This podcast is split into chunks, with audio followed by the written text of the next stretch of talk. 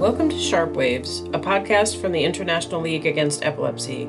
Our episodes cover epilepsy research, clinical care, career development, and issues in diagnosis and treatment from around the globe. So, today's episode, we are speaking with another podcaster and epilepsy advocate, and I'm going to let her introduce herself. So here we go. Oh, thank you very much for having me today, Nancy. My name is Torie Robinson. I'm a person which you can probably tell from London um, in the UK at the moment.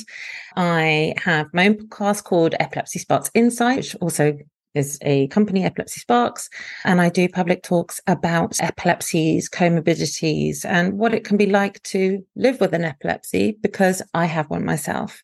But um, I'm also a person who loves plants. So uh, I think it's very important to say that people aren't or shouldn't be defined by their epilepsy alone.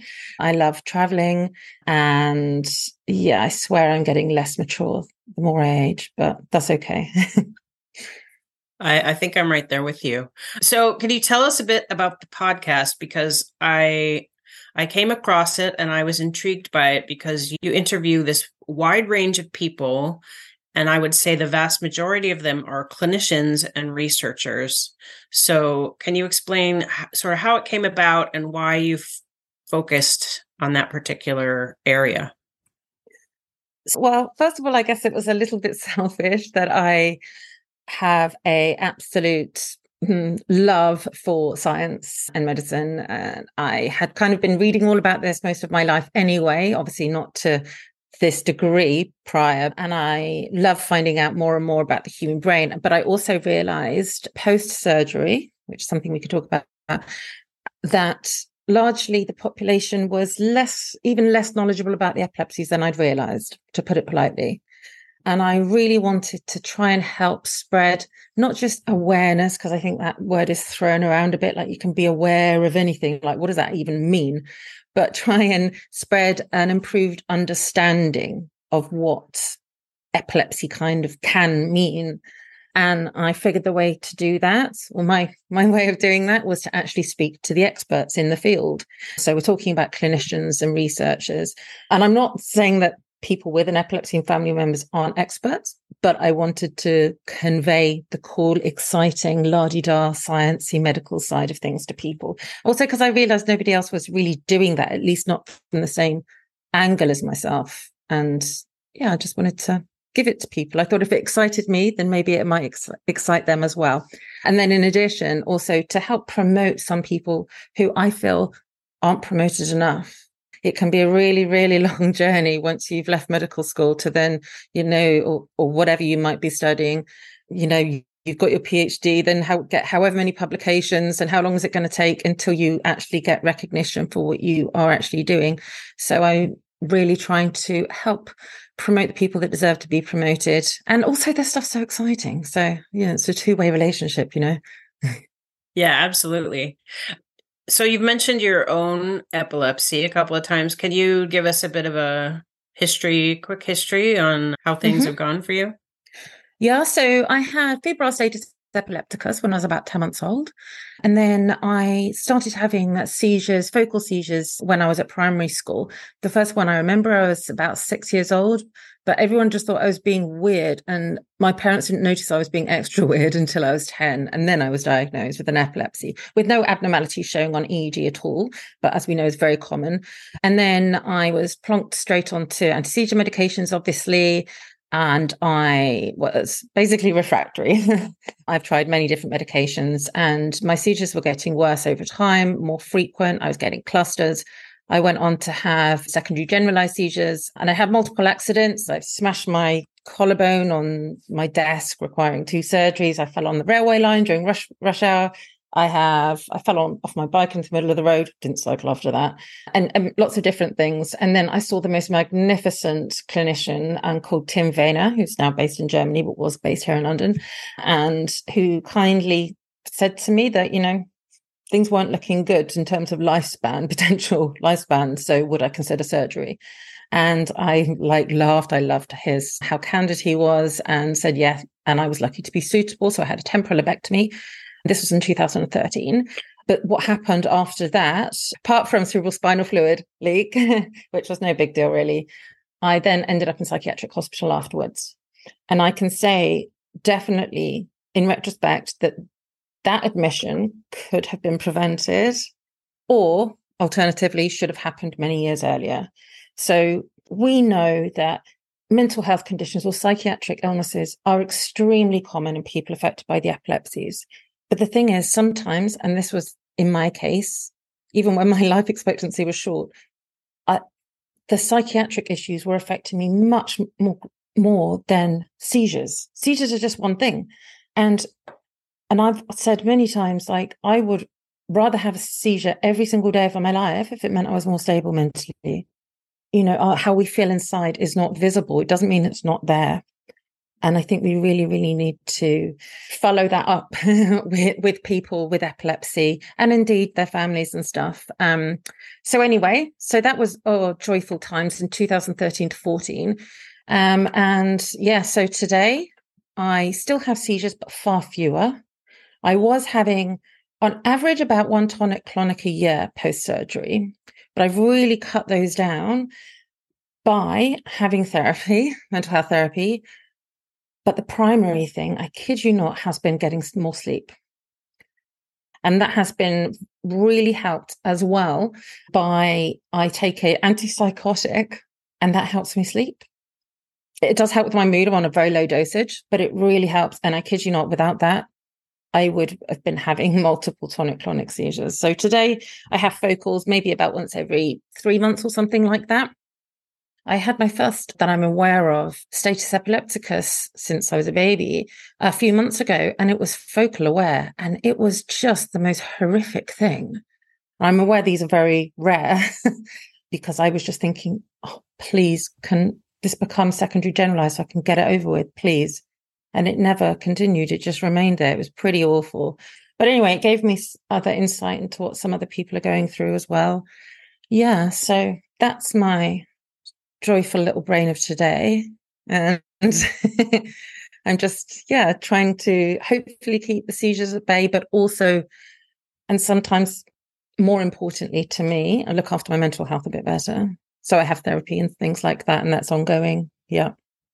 Well, thank you for sharing that, and that that's making me think about your kind of swinging back to the podcast. Are there are there particular topics that your own experience made you interested in discussing on the podcast? And how do you find people? Because you have had people on your podcast which is epilepsy sparks insights one more time.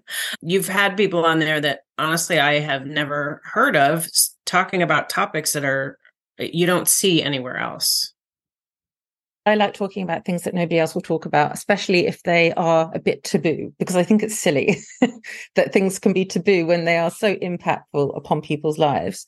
So you'll notice I've done ones um, about sex. I've done ones about pooing or defecating, you know, bowel issues. I mean, as far as I'm aware, we're all animals, and this happens upon occasion, ideally daily. Why aren't we talking about it? So, and and and I just see all of these as part of being a Homo sapien. These are all parts of, of what forms us as creatures. So I find it very interesting from that angle.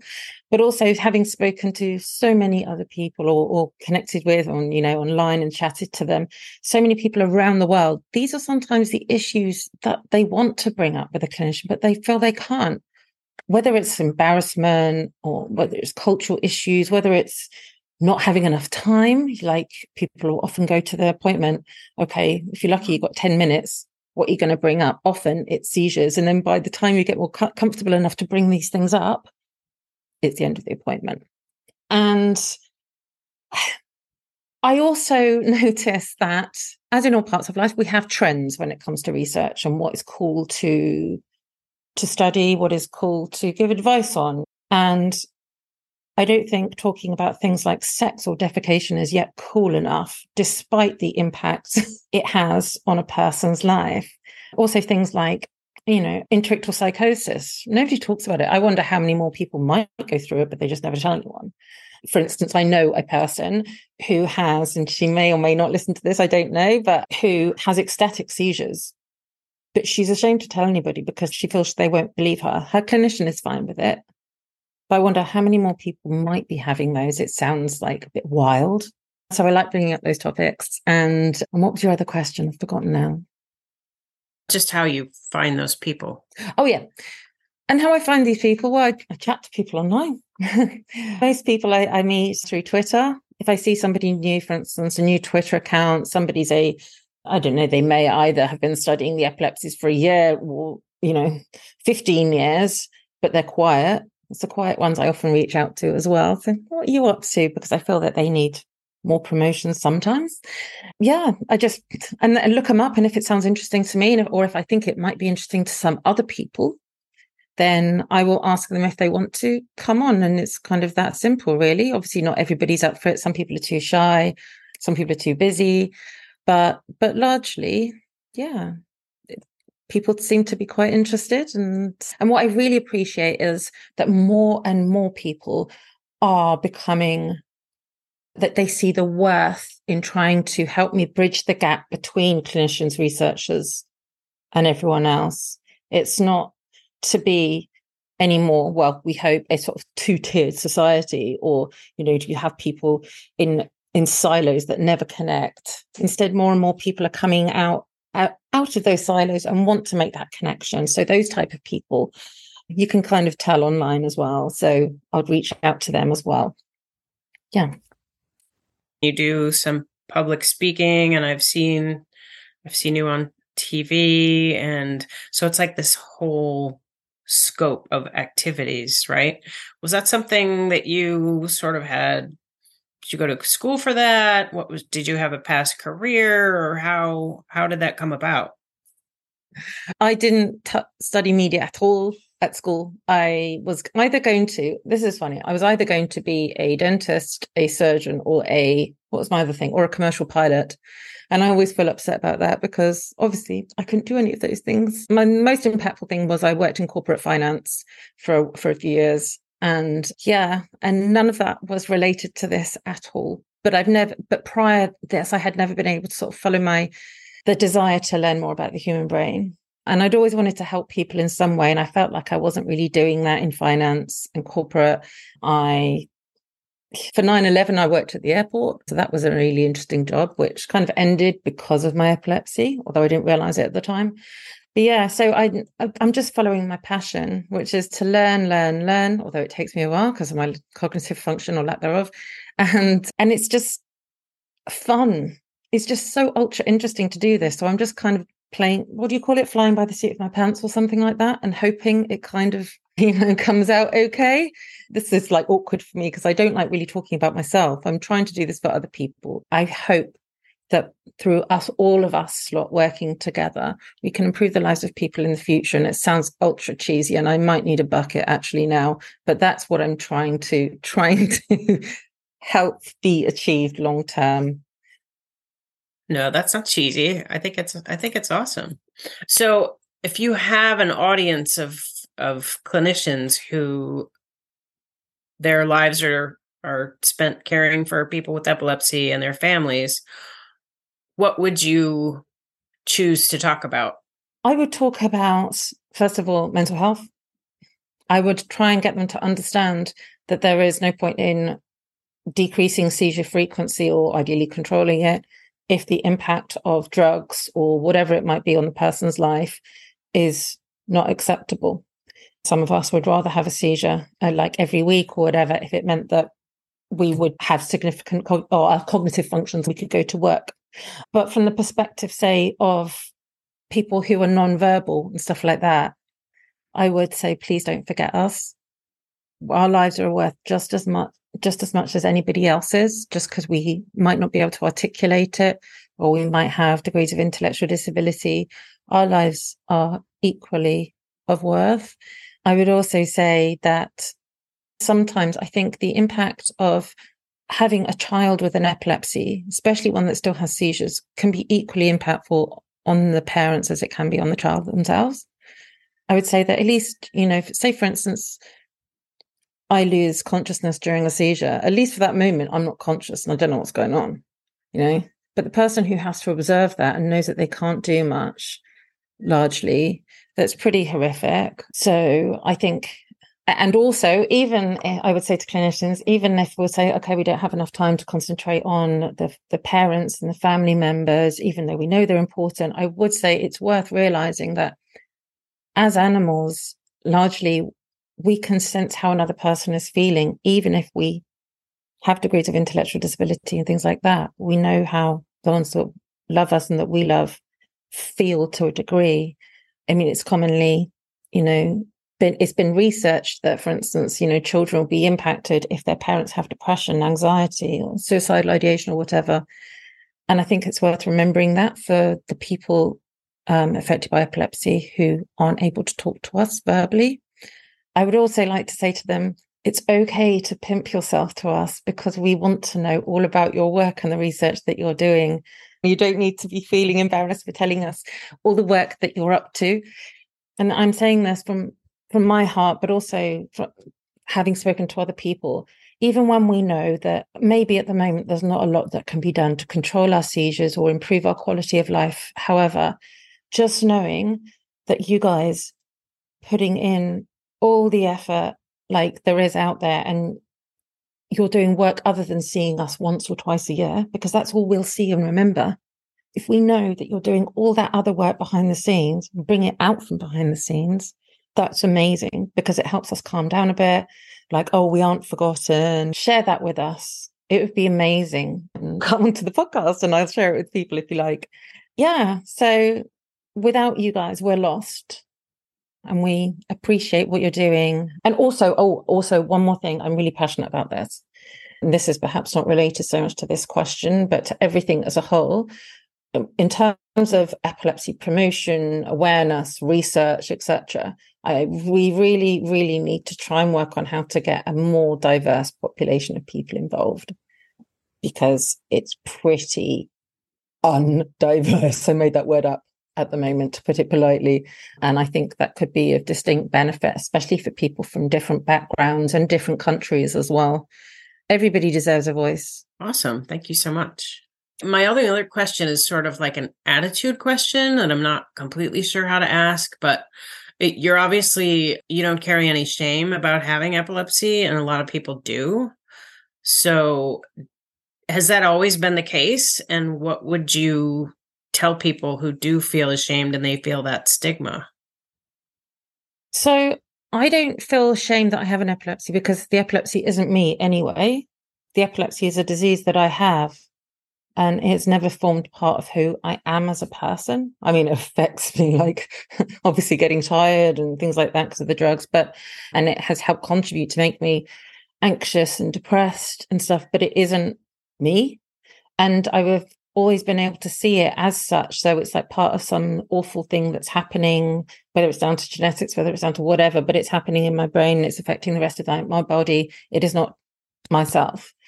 But I would say that especially when I was younger, not everybody believed I had epilepsy.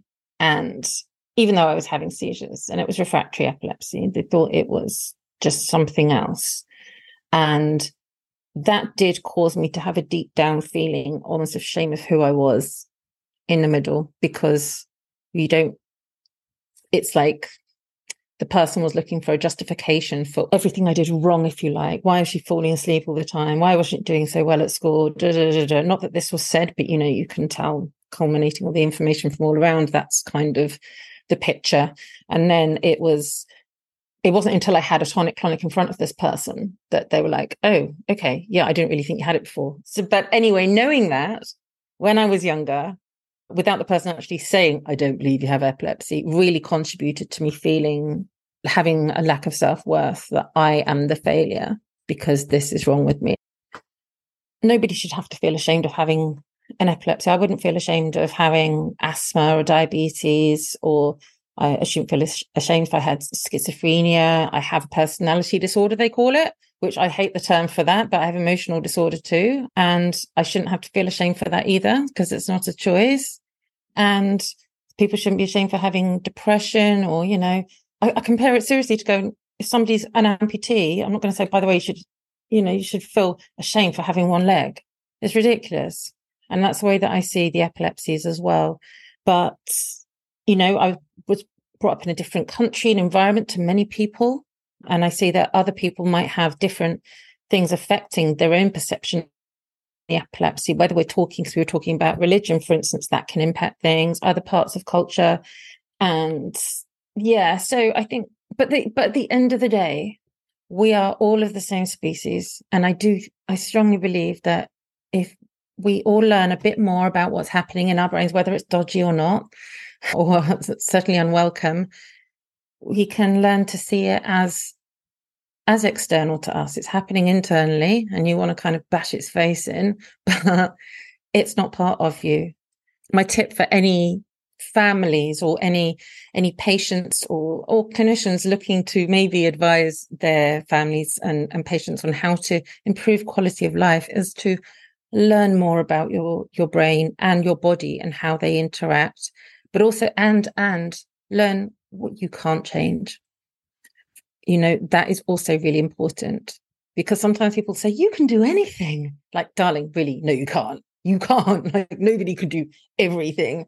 And i you know i learned at a young age it's not ideal for me to even attempt to become a commercial aircraft pilot you know? So there are things that you can't do. And but as there are for everybody in this world it's just that we may have to make more unfortunate compromises to put it politely than other people generally. But acceptance is a huge thing and that can come through education as well in my opinion.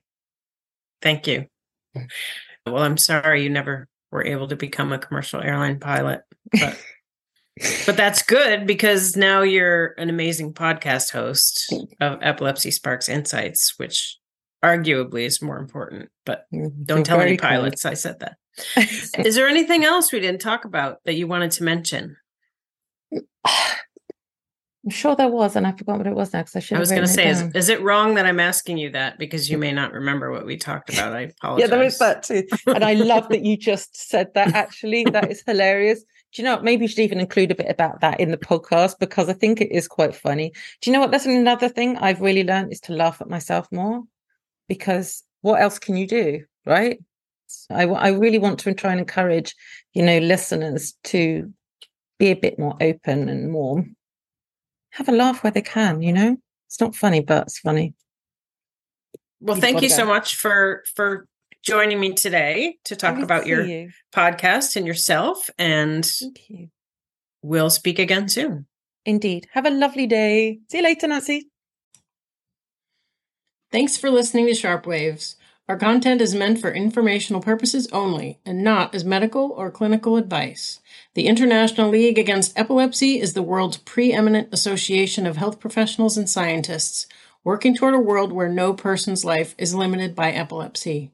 Find more Sharp Waves episodes wherever you get your podcasts or at ilae.org.